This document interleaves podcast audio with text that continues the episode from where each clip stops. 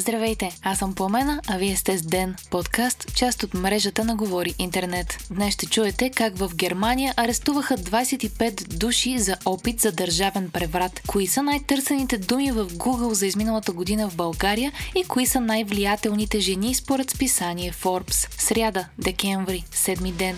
Няма произведен изстрел от българска страна, който да е ранил мигрант. Това каза служебният министр на вътрешните работи пред БНТ, като се позова на разследване на съвместна българо-турска комисия. Става въпрос за инцидент от началото на октомври тази година на границата ни с южната ни съседка, за който ви разказахме в миналия епизод и който е обект на журналистическо разследване на няколко чуждестранни медии.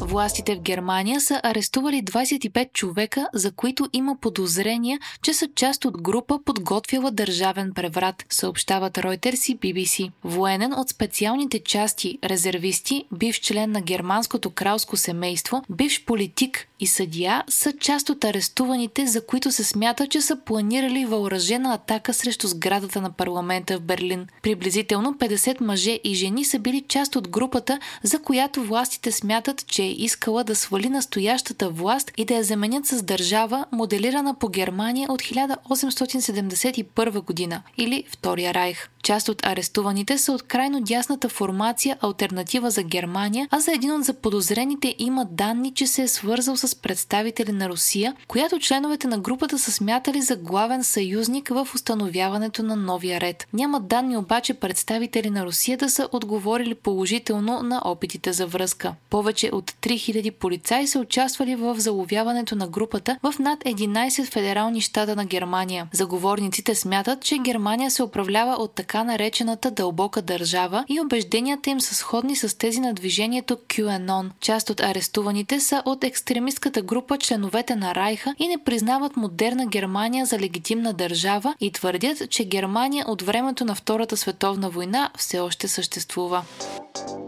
Неочакван обрат в световното по футбол. Марокко отстрани един от фаворитите Испания и се класира за четвърт финалите за първи път в историята. Срещата свърши без отбелязани попадения в редовното време, а резултатът се реши с дуспи.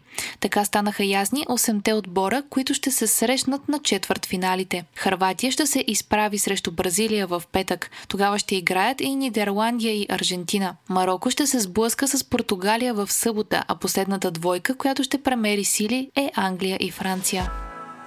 Властите в Индонезия приеха нов наказателен кодекс, който забранява на всеки в страната да прави извънбрачен секс. Законът също така силно ограничава политическите свободи. Критици го определиха като кошмар за човешките права и потенциален удар върху туристическата индустрия и чуждестранните инвестиции. Извънбрачният секс може да доведе до година в затвора според новия закон и ще въжи както за местни, така и за посетители на държавата, включително за туристи на Бали. Забранява се сексът преди преди брака, както и двойки да живеят заедно, ако не са женени, като това може да доведе до 6 месеца в затвора. Законът предизвика протести в най-голямата мисиоманска страна в света и притеснения от страна на бизнеса за бъдещето на туризма.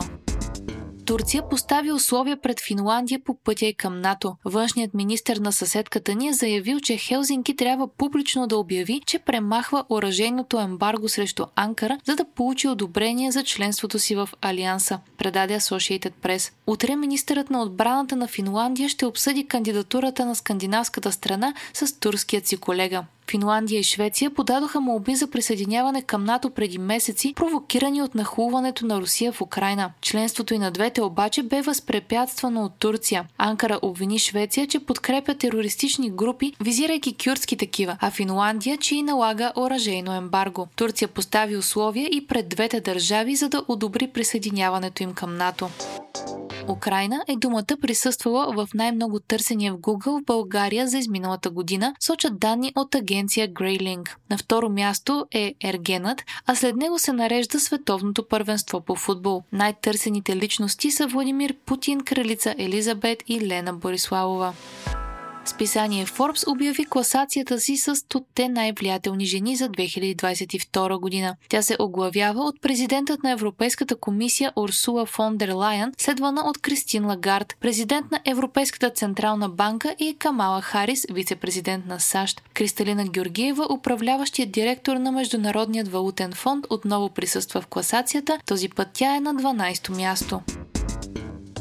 Вие слушахте подкаста Ден, част от мрежата на Говори Интернет. Епизода подготвих аз по умена Крумова Петкова, а аудиомонтажа направи Антон Велев.